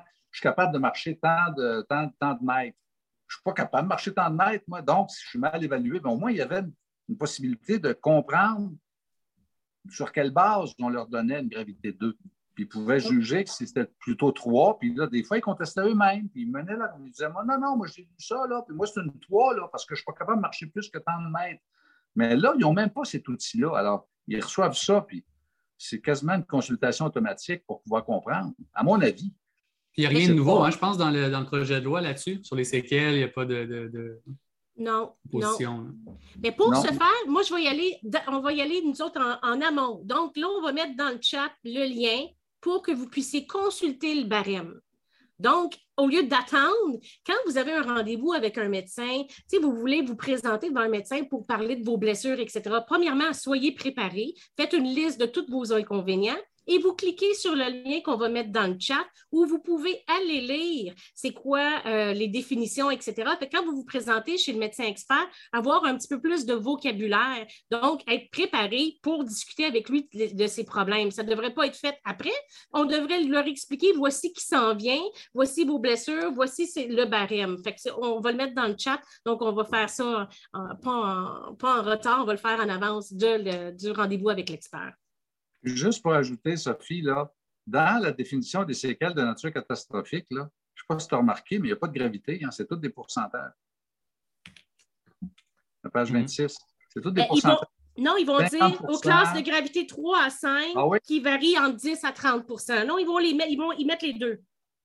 OK, parce qu'il y a certaines définitions où c'est juste le pourcentage, comme le 50% pour les atteintes du cerveau. Là. Ça existe nulle part dans le barème, 50 pour atteintes du cerveau. Oui, oui, oui, effectivement, là-dessus, tu as raison. Moi, je suis plus dans l'aliéna 7, qui est un petit peu plus problématique, où on dit qu'il faut que tu accumules au moins 85% de séquelles. Mais dans l'autre section, qu'on parle évidemment d'amputation, altération cognitive, il y, a, trois, quatre places où ce qu'on ne voit pas, là, mais c'est, euh, sinon, ils l'écrivent un peu. Là. Mais malgré tout, il n'y a personne qui va lire ça. Là.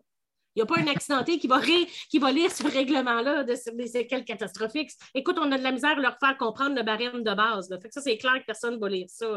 même que ça soit écrit gravité ou pourcentage. Euh, dans le fond, là, entre, nous, là, le, concept de séquelles de nature catastrophique, là, je comprends que tu parles de Mme Mongeon, c'est connu, mais honnêtement, là, moi, je trouve que c'est un énorme ballon politique, cette affaire-là, parce que là, euh, on s'occupe des victimes de la nature catastrophique. Moi, j'ai dit au ministre, j'ai dit des victimes de la nature catastrophique, j'en ai plein mon bureau, monsieur le ministre. Tout le monde a des. Tous les accidentés rentrent en disant Moi, c'est la fin du monde. Tous les gens qui sont accidentés et qui ont une blessure majeure, importante, estiment que c'est catastrophique parce que les conséquences sont catastrophiques. Alors là, on s'aperçoit quand tu regardes la définition, il y a eu l'honnêteté de nous donner les règlements. On peut voir que finalement, ça va s'appliquer à, fort peu de personnes. Ben, écoute, j'ai goût de te dire quelque part comme une bonne mère, j'ai dit c'est mieux que rien, mais c'est un bon début. Peut-être son pouce, c'est déjà au moins. Écoute, il y a déjà une réforme qu'on attendait depuis 25 ans. Là. Fait que, déjà, je suis comme euh, un petit peu contente, pareil, qu'il y ait certaines modifications. Oui. On a fait le tour des séquelles. Alexandre, y a-t-il des questions là-dessus ou on passe à, notre prochain sujet? Non, on peut passer au prochain sujet. Ça veut dire qu'on est clair. OK, l'aide personnelle à domicile. Donc, pour ce faire, à chaque semaine, on invite toujours une étudiant ou une étudiante qui va venir participer euh, au podcast. Notre objectif, c'est d'être éducatif. Et cette semaine, on reçoit Maïka Martin.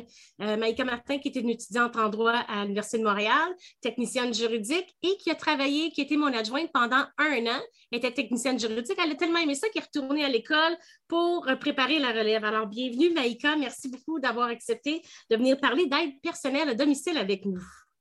Bonjour, bonjour. Merci de l'invitation. J'apprécie beaucoup. Euh, ça me permet de, mettre en pratique bon, ce que je vois à l'école puis de, de, mettre des mots sur ce qu'on voit. Donc, euh, donc c'est ça, je m'appelle Maïka Martin, euh, j'ai 23 ans, j'ai bientôt fini mon baccalauréat en droit euh, à l'Université de Montréal. J'ai fait ma technique juridique au Collège génétique et je suis détentrice d'un certificat en droit social et du travail de l'UQAM. Donc, aujourd'hui, je vais vous parler de l'aide personnelle à domicile. L'aide personnelle à domicile, qu'est-ce que c'est? Ben, dans le fond, c'est un autre genre d'indemnisation qui, malheureusement, n'est pas beaucoup euh, proposé par la SAC. C'est comme un peu une. Je je sais pas comment l'expliquer, une Moi, j'appelle ça des fois un peu comme un, du bonus. Tu sais, c'est pas considéré comme une indemnité de base, là, tu sais. Exactement. Euh, puis comment ben, on peut avoir accès à ça? Ben, c'est tout simplement en remplissant une grille. Donc, euh, c'est une, une, grille qui parle de plusieurs euh, plusieurs aspects que vous pourriez avoir euh, besoin. Donc, on parle de aide pour euh, s'habiller, aide pour manger, aide pour faire le lavage, pour se laver, pour faire ses besoins au niveau de l'hygiène. Donc, il y a plusieurs catégories d'aide qu'on peut obtenir. Et puis, dans le fond, par rapport à cette grille-là, donc les six premiers mois, c'est une grille version abrégée, si on peut dire. Puis après, c'est la grille au long. Euh, puis pour avoir droit à l'aide personnelle à, domicile, euh, il faut avoir un minimum de 11 points dans cette grille-là. Donc, si on regarde la grille, mettons, pour l'hygiène personnelle, si on est à aucun besoin, on a 0 point. Si on est au besoin partiel, on a 5 points et au besoin maximal, on a 9 points. Qu'est-ce qu'on veut dire par aucun partiel maximal? Bien, tout ça se retrouve dans le règlement euh, sur sur euh, l'accessibilité de certains frais, si je ne me trompe pas. Euh, le, règlement sur le remboursement de certains frais, voilà. Et donc, dans ce règlement-là, euh, ça l'explique exactement quels sont les, Bon, à quoi correspond aucun besoin partiellement et maximal. Donc, aucun besoin, c'est que la victime peut effectuer elle-même de façon sécuritaire la totalité des activités. Un besoin partiel, c'est qu'elle peut effectuer par elle-même de façon sécuritaire et efficiente une partie significative de l'activité. Donc, une personne aidante doit cependant comme venir l'aider. Quand on parle d'une personne aidante, ça peut être un proche, un conjoint, un ami, ça peut être aussi une compagnie si la personne, malheureusement, n'a pas de, de personne euh, disponible pour venir l'aider. Euh, et quand on parle d'un besoin maximal, donc c'est que la victime ne peut pas du tout par elle-même effectuer euh, ces choses-là par elle-même. Donc, elle a besoin vraiment d'une personne pour l'aider en totalité à faire cette tâche-là ou presque la totalité. Donc, euh, ça peut être une aide qui soit physique ou verbale encore. Là. Donc, effectivement, c'est ce que je considère souvent comme un, aide de soutien et euh, qui est souvent source de contestation, n'est-ce pas? Marc, toi, est-ce que tu as beaucoup de contestations d'aide personnelle? C'est quoi les complexités que tu, que tu fais face par rapport à ça? Ah, c'est euh, la, quantité, euh, j'appelle ça, moi, une avalanche de décisions, la quantité répétitive, l'aspect répétitif de l'aide personnelle qui est évalué euh, dans certains cas aux deux mois. Là. Ça finit plus. Les gens reçoivent des décisions, doivent toutes les contester. Et le, tribunal administratif, euh, pas plus brillant quant à moi, euh, tombe dans le panneau des, durées limitées de décision. Alors, tu as une personne qui a, contesté une première décision en 2018 pendant trois mois, l'aide personnelle, là, c'est revisé, il y a une autre décision, elle a oublié de la contester.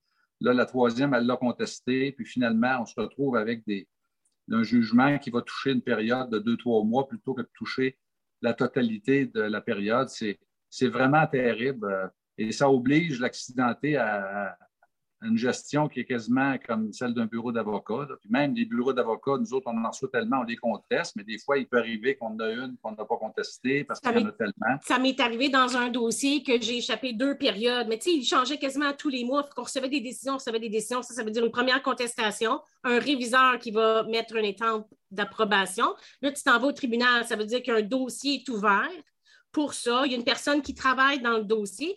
Tout ça pour des.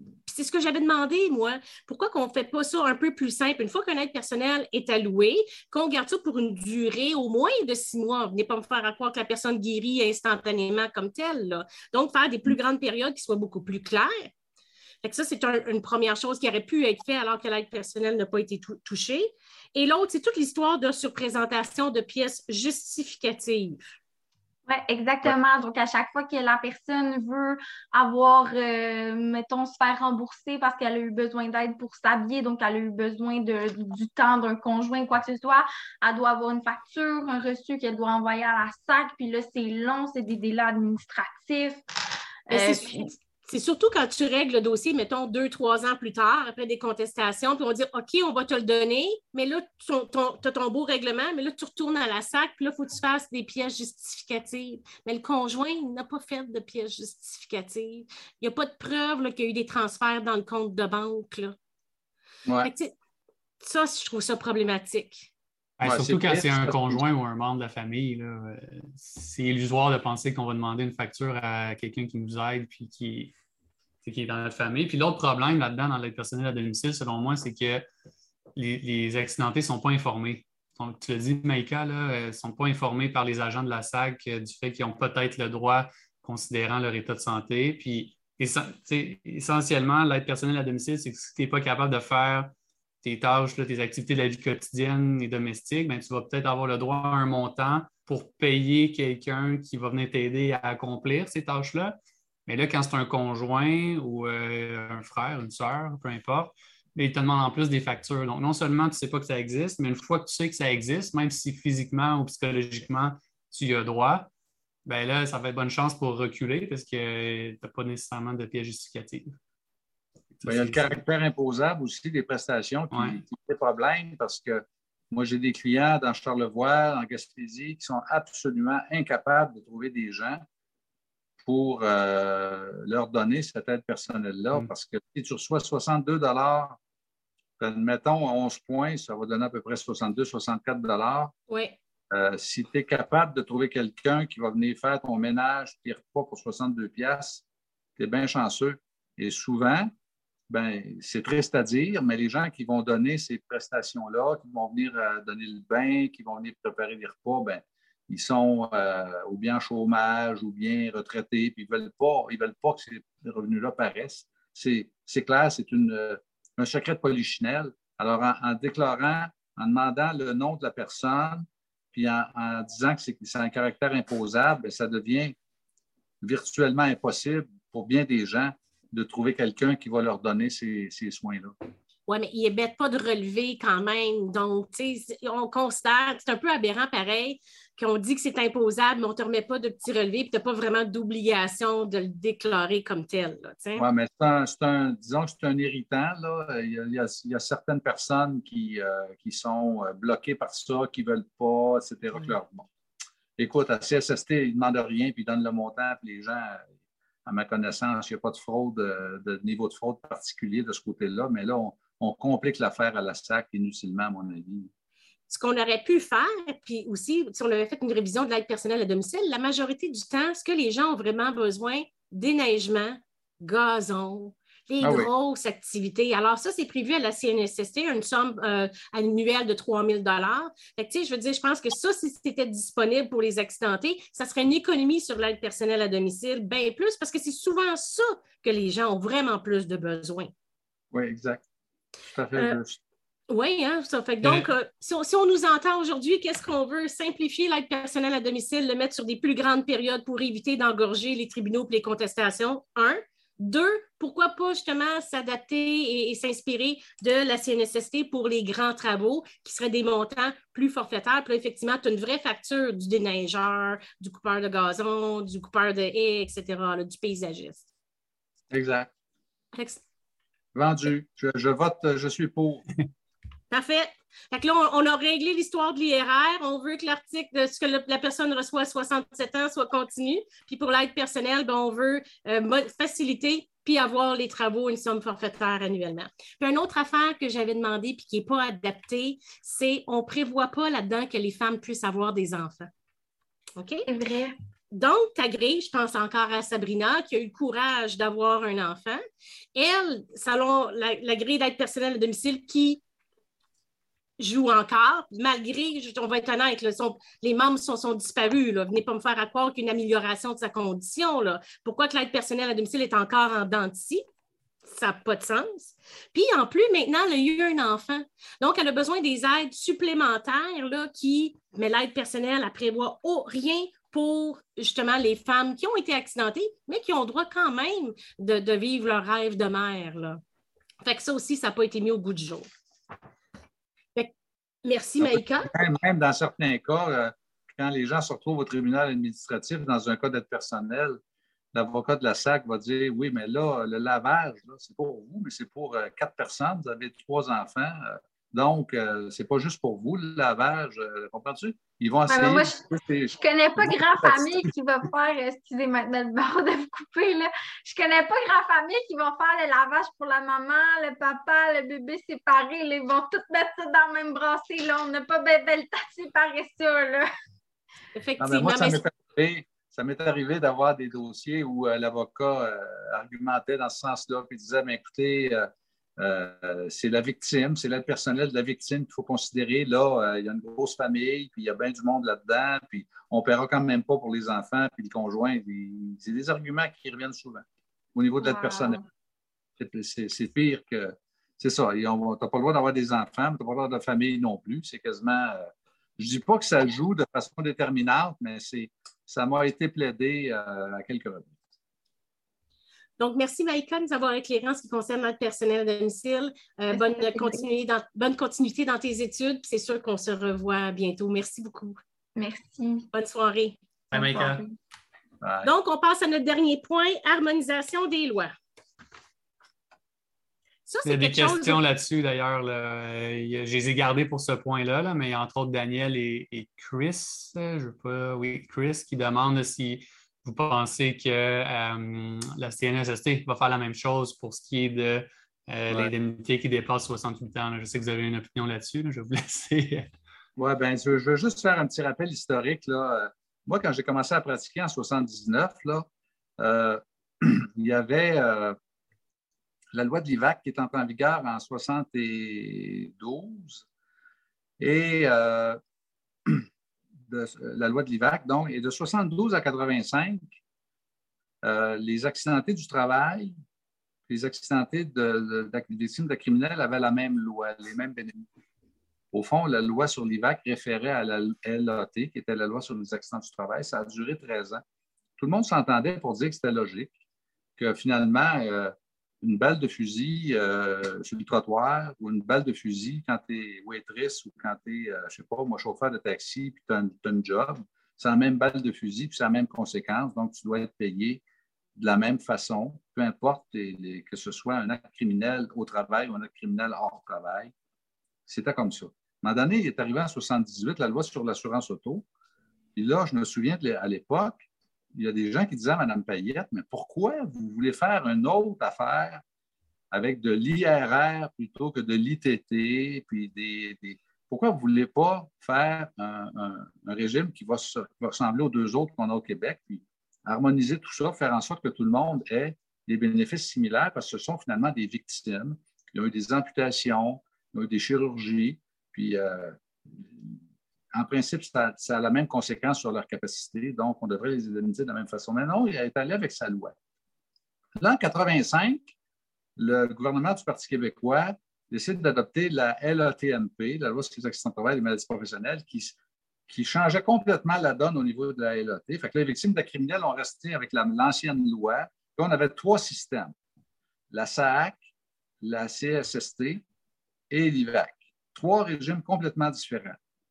Et depuis ce temps-là, on a l'impression qu'à chaque fois que le gouvernement change les lois, il n'y a pas de souci de se demander est-ce qu'on ne devrait pas donner les mêmes bénéfices à tout le monde, à toutes les victimes au Québec?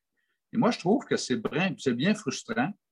Et euh, les accidentés, souvent, me font la remarque au bureau en me disant, mais comment ça se fait que mon voisin qui a eu un accident d'automobile, euh, lui, il y a plus au niveau des séquelles que moi. Moi, j'ai un entorse lombaire, j'ai 62 ans. Il me donne euh, 1800 pour un entorse lombaire, alors que lui, ils vont lui donner 4000. Euh, je ne comprends pas. C'est quoi, pourquoi, pourquoi je ne suis pas traité de la même façon? Et là, avec le projet de loi 22, c'est une bonne nouvelle pour les victimes d'accidents d'auto. C'est clair, il y a un milliard de plus qui va être distribué. Mais je te le dis, là, j'ai reçu quatre téléphones aujourd'hui, juste aujourd'hui, là, quatre téléphones parce que j'ai pris en note à cette heure. J'ai tellement, là, les filles au bureau prennent en note les accidentés du travail. Monsieur Bellemare, euh, on vous a entendu à LCN, une entrevue, vous avez demandé qu'on donne, euh, allez-vous faire un recours collectif? Mais là, je ne peux pas faire un recours collectif, il n'y a pas de loi. Ça prend une loi pour faire un recours collectif, ça prend une cause. Mais j'ai dit, on peut faire des pressions pour faire en sorte que les, bonnes réflexions du ministre du Transport, François Bernardel, qui dit Je répare une injustice de 90, je vais continuer de payer victime d'accident d'auto après 68 ans, ça n'a pas de bon sens d'écouper. Mais là, ce qui est bon pour Minou est bon pour Pitou. Là. Si, c'est bon, si, ça n'a pas d'allure pour les victimes de la route, ça n'a pas plus pour les accidentés du travail qui sont incidemment beaucoup plus nombreux au Québec. Alors là, il y, a, un mouvement qui est en train de se dessiner euh, et moi, j'ai l'intention de faire quelque chose ce printemps. Je vais t'en reparler, Sophie. Non, mais là, j'essaie de voir comment on pourrait orchestrer ça. Mais on est en allée électorale. Il faut que le gouvernement comprenne que là, il y a une injustice particulière au niveau des victimes d'accidents de travail. Puis quand j'ai souligné ça en commission parlementaire au ministre Bonardel, bien dit, les accidentés du travail, ils ont des fonds de pension, ce que les accidentés de la route n'ont pas. Je dis, c'est quoi cette affaire-là? Depuis quand les accidentés du travail ont des fonds de pension? Puis depuis quand les accidentés de la route n'en ont pas? Ça n'a rien à voir. Il, y a des, fonctionnaires qui ont des méga fonds de pension qui sont blessés à 62 ans puis qui vont vivre une grosse pauvreté à 68 ans s'ils n'ont pas de, continuation de leur indemnité. Puis la pension, c'est quelque chose que tu as acquis en dehors de, l'accident. Puis c'est pas vrai que les accidentés du travail ont des fonds de pension. Il y en a qui en ont. Il y en a beaucoup qui n'en ont pas. Et euh, alors là, on se retrouve dans une situation où je trouve que le projet de loi 22, sur cet aspect-là, vient accentuer encore les disparités, encore plus. Puis quand tu regardes ce qui s'est passé avec l'IVAC, la nouvelle loi de l'IVAC qui donne trois ans d'indemnité de remplacement de revenus. Ça, ça me fait mal au cœur. Honnêtement, avec du recul, là, je regrette tellement qu'on ait, je regrette qu'on ait revendiqué pour des changements. Il était quasiment mieux avec la vieille loi. Il était mieux avec la vieille loi, effectivement, mais là, euh, comprends-tu que ça, ça comme, il y a quand même un problème? Les victimes d'IVAC, après trois ans, sont coupées. Les victimes d'accidents de travail sont coupées à 68 ans, puis il n'y a rien pour eux autres les victimes d'accidents d'auto vont avoir une prolongation de leur indemnité. Même si ce n'est pas gros, ils vont avoir quand même quelque chose. Moi, je ne sais pas, mais on est 8 millions au Québec. Là. Puis nos régimes d'indemnisation sont tellement compliqués. Là. les Américains, c'est plus simple, puis ils sont 300 millions. Ça n'a pas de bon sens qu'au Québec, dans une petite société comme la nôtre, que nos régimes d'indemnisation soient aussi disparates. Ça, c'est source d'énormément de confusion. C'est contraire à tous les principes éducatifs. Les gens ne savent plus où aller, ils ne se comprennent plus. Ça prend quasiment un diplôme universitaire pour comprendre comment ça marche, les systèmes. Puis même les avocats, il faut être honnête, là, les avocats qui comprennent bien ces systèmes-là, puis qui les connaissent assez bien, là, je te dis, là, 5, 10 au Québec, gros max. Là. Gros max, je suis totalement d'accord avec toi. On n'est pas nombreux. Puis ça, c'est malheureux parce qu'après ça, il faut former les avocats là-dedans puis leur expliquer pourquoi. Puis la plupart du temps, ces disparités-là, n'ont aucune raison d'exister. Juste les barèmes qu'on a parlé tantôt. La CNSST, plus tu es vieux, moins tu es payé pour la même blessure. Oh, la compte de l'âge, les gravités, la CSST, c'est un pourcentage. Là, l'IVAC, c'est un autre patente. Écoute. Marc, l'IVAC n'a pas, euh, copie pas maintenant le barème de gravité que tu aimes tant? Maintenant, l'IVAC. on va le voir à l'usage, mais effectivement, ils ont adopté ce système-là. Mais si tu as été victime d'un accident, d'un acte criminel, puis que tes séquelles sont en contestation, tes séquelles n'ont pas été établies, euh, été, euh, tu avais déjà des séquelles permanentes qui étaient euh, en processus d'évaluation avant l'entrée de la vigueur de la nouvelle loi, ça va être l'ancien barème. Comme la SAC, ça dépend des années. Encore là, je te dis, là, ils font, je me dis, en quelque part, il y a du monde qui s'amuse à rendre ça compliqué. Puis, quand tu dis que ça prend 5 à 10 ans avant de développer une tendance lourde au niveau des tribunaux administratifs, avant que la jurisprudence soit stabilisée, avant qu'on sache exactement ce que veut dire ça, puis ça, puis ça, les blessures catastrophiques, ça va être encore la même affaire, ça va prendre combien de temps, etc. Alors, à chaque fois qu'ils inventent des nouveaux concepts, ça prend du temps avant qu'on sache vraiment quoi dire à nos clients. Et moi, euh, ce que j'avais écrit dans les médias, c'est que moi, j'ai connu Robert Sauvé, qui était euh, le, président, le président de la CSST et de la Commission des accidents de travail, qui était en poste à peu près de 80, euh, de 78 à peu près à 82, 83. Robert Sauvé, qui est un grand mandarin de l'État québécois, qui a créé l'aide juridique, qui a, fait des réformes majeures. Toute la, santé et sécurité au Québec, c'est lui qui a fait ça. Mais à l'époque, lui, il, rêvait d'une régie de remplacement de revenus au Québec, uniforme, simplifiée, où tout le monde serait traité sur le même pied. C'est-à-dire, tu as été victime d'un accident de travail, la, raison pour laquelle on te compense, c'est ton incapacité de travailler. Tu as été victime d'un accident, tu ne peux plus travailler, peu importe la, circonstance, peu importe que ce soit un couteau, une, scie mécanique qui t'a blessé, on va t'indemniser de la même façon. Ce serait beaucoup plus simple. Puis la porte d'accès pourrait varier, la loi d'admissibilité pourrait varier, mais une fois que tu es dedans, ton, ton hernie discale, on va la traiter de la même façon, puis on va donner les mêmes montants. Ça ne s'est jamais fait parce que les ministères sont différents, les ministres sont différents, puis ils n'ont aucun souci de savoir ce qui se passe de l'autre bord de la porte par rapport à d'autres catégories de victimes. Ils sont dans leur, silo. Moi, je te jure, là, je trouve ça dommageable. C'est pour ça qu'on est rendu dans un système complexe. Puis le système complexe, là, il ne sert pas les accidentés, il sert la machine. Parce que les gens ne contestent pas, ils ne savent pas comment ça marche, ils n'ont pas d'argent pour avoir un avocat, ils restent trop loin, il n'y a pas d'avocat compétent dans leur région. La complexité, là, ça n'a jamais servi les victimes, les gens ordinaires, les citoyens du Québec.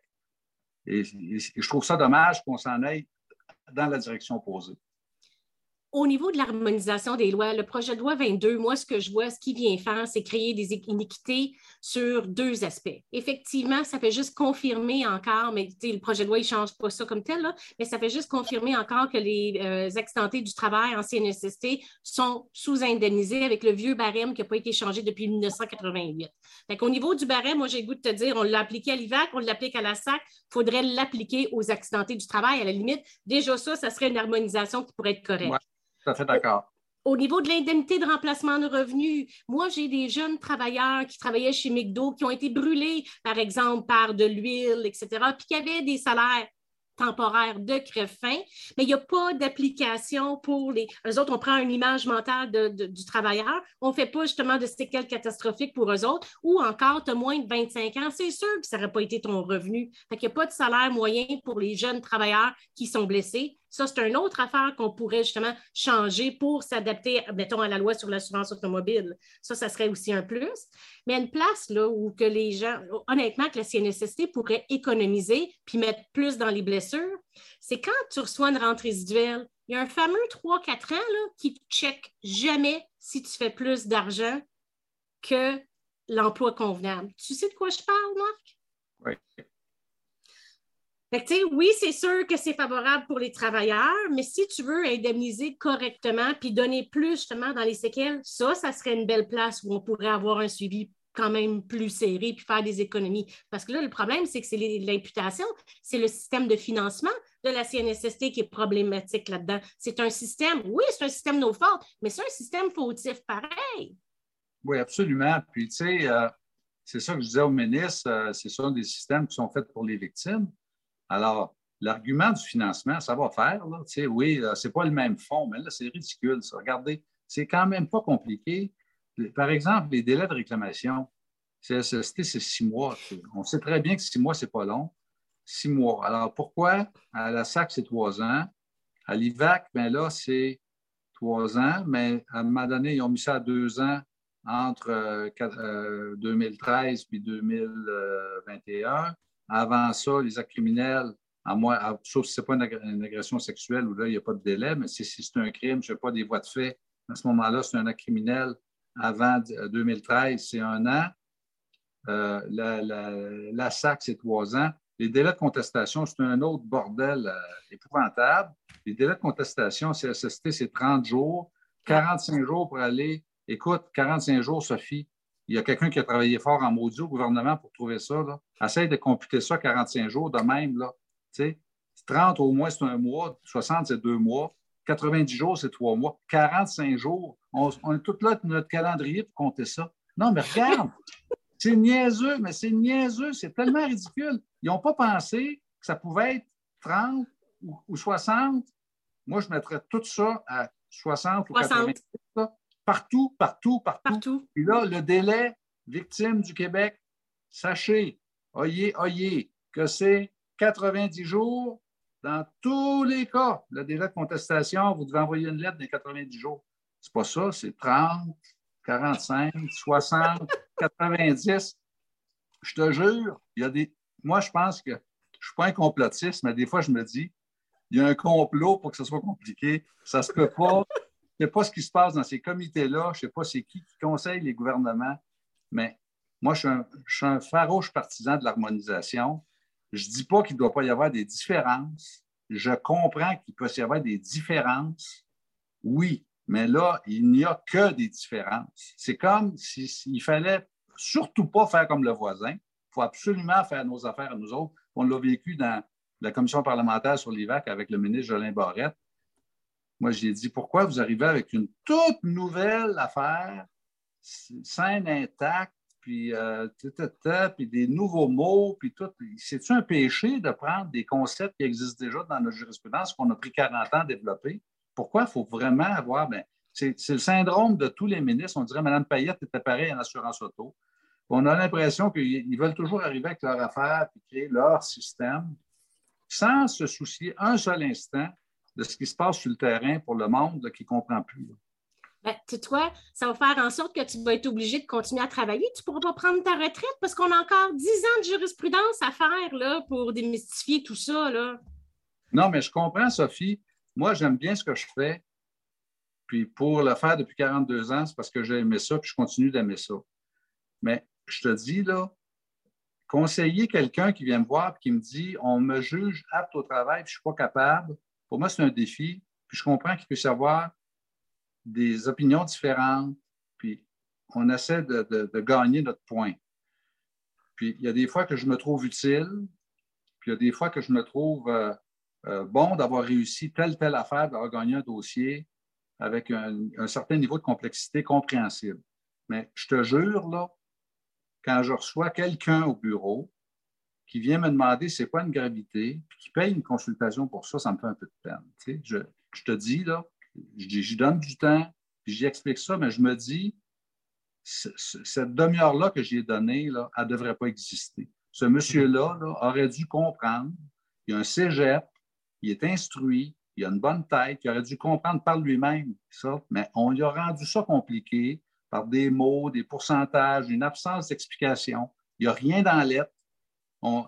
42 000, là, puis il n'y a rien dans lettre. Il faut le faire. Euh, moi, je te dis que je trouve que je trouve ça juste triste. Puis j'aimerais ça que de l'autre bord de la clôture, quand le gouvernement fait ses lois, qu'il y ait quelqu'un qui ait cette préoccupation-là en tête, mais on a l'impression qu'ils ne l'ont pas. Plus c'est compliqué, plus, plus ils sont contents, plus, euh, je ne sais pas, euh, il faudrait qu'ils viennent dans nos bureaux un peu plus souvent. Ben, c'est savoir un peu c'est quoi vraiment le citoyen. Est-ce que, les, que les citoyens ont été consultés pour ces modifications-là vraiment avant qu'on dépose le projet de loi?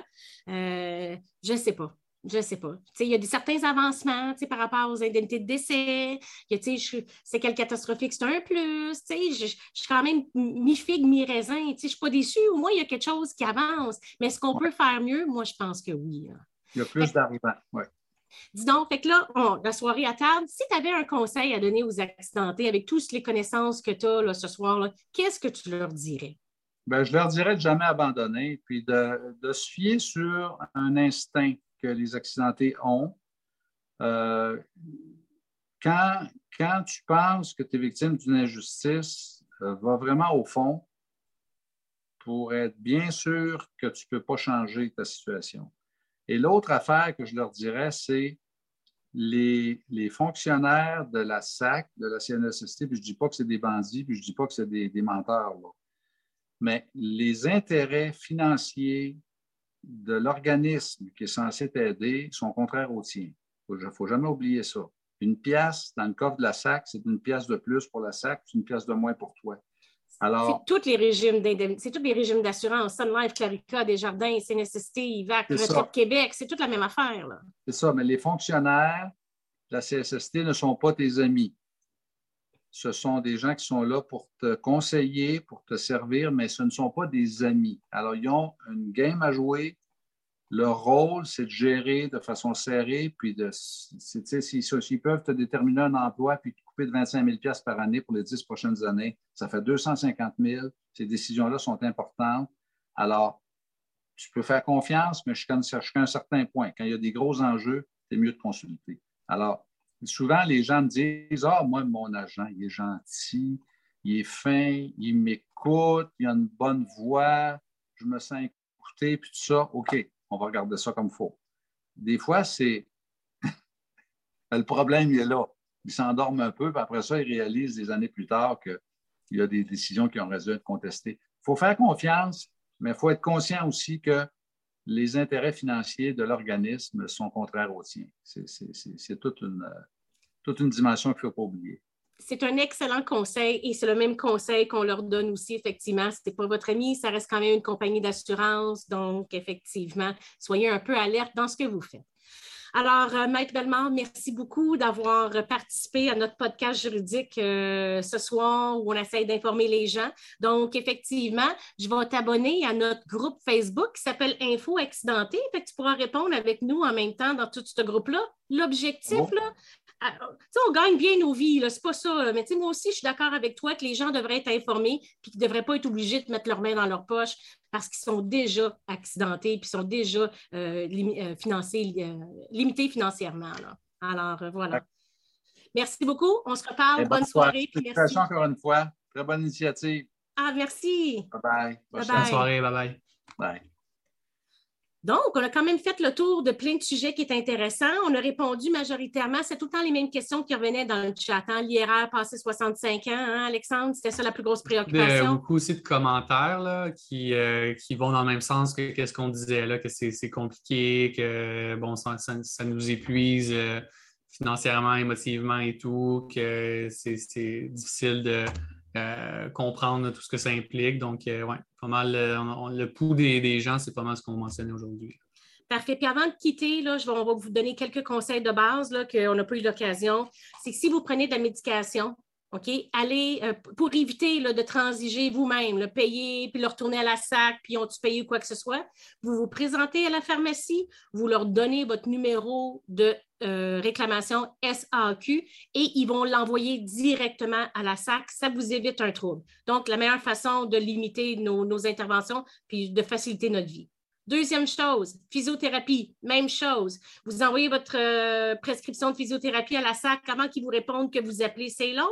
Quoi? Trouvez la clinique de physiothérapie avec qui vous voulez faire affaire, donnez-leur leur prescription, bon numéro de dossier, puis ils vont faire le pont, eux, directement avec la SAC. Troisième euh, point que je veux vous dire, si vous avez un rendez-vous pour un expert, on a mis le barème dans le chat. Allez cliquer dessus, allez lire. Donc, vous allez, ça va vous donner du vocabulaire pour expliquer comment vous vous sentez puis vos blessures. Et dernier point, copie de dossier. Alexandre, vas-y donc avec nos astuces là, pour être sûr qu'on a tout le jeu de cartes dans les mains. Un copie de dossier, là, surtout euh, en ce qui concerne la SAC, c'est important de demander la copie complète et toutes les communications qui ont été transmises depuis le début, parce que ça, ça, constitue les décisions que, vous recevez. Parce que si vous demandez juste la copie de dossier, souvent, ils ne vont pas transmettre euh, les lettres qu'ils ont déjà envoyées depuis le début. Donc, euh, demander des communications. Parce qu'ils considèrent qu'ils vous les ont déjà envoyées, mais on sait qu'on en a perdu au moins une sur trois. Donc, sur le site la sac.gouv.qc.ca, il y a une place où on peut écrire demande de copie de dossier. Là, on va vous demander copie complète et là, rajouter à la main notre informatisé, tout le dossier médical et toutes les lettres depuis le début. ça, c'est les quatre points principaux que vous devez savoir pour bien naviguer à travers votre dossier d'assurance automobile. Alors, euh, moi, ça complète. On va faire, euh, on va lever la séance. Ça a été une grosse soirée vraiment euh, intéressante. Donc, on va remercier Marc Bellemare de sa générosité d'avoir passé quand même notre sa soirée avec nous. Maïka Martin, notre étudiante en droit qui nous a parlé de l'aide personnelle et domicile. Je remercie Alexandre qui m'accompagne toutes les semaines. Simon, notre DJ réalisateur qui s'assure que tout va très bien. Et Véronique de Beta Marketing qui fait tout notre graphisme. Et Patrick René aussi qui contribue à toutes les jours et à toutes les semaines à la réalisation de ce podcast-là. Alors, euh, toute la production de A2 mètres. Et on remercie aussi Stéphanie Guindon-Deveau, notre technicienne juridique en stage du Collège Antique, qui fait un travail de recherche exceptionnel. Donc, pour nous suivre, TikTok, Instagram, Facebook, LinkedIn, Twitter et YouTube. Et on rappel sur les plateformes audio Apple Podcasts, Spotify, Google Podcasts, Balado Québec. Si vous avez des questions, n'hésitez pas, 1855 mètres 624 8737 ou notre nouveau groupe informatif de Info Accidenté. Donc, l'objectif, c'est de se mobiliser, discuter entre nous, éviter l'isolement et partager avec moi, avec Alexandre, avec Maître Belmar, avec tous les gens qui sont concernés par un accident de la route. Là-dessus, je vous souhaiterais une excellente soirée et à la semaine prochaine pour notre podcast sur, euh, un blanc de moi, le droit notarial. Alors voilà, bonne soirée et puis à la semaine prochaine. Bye bye.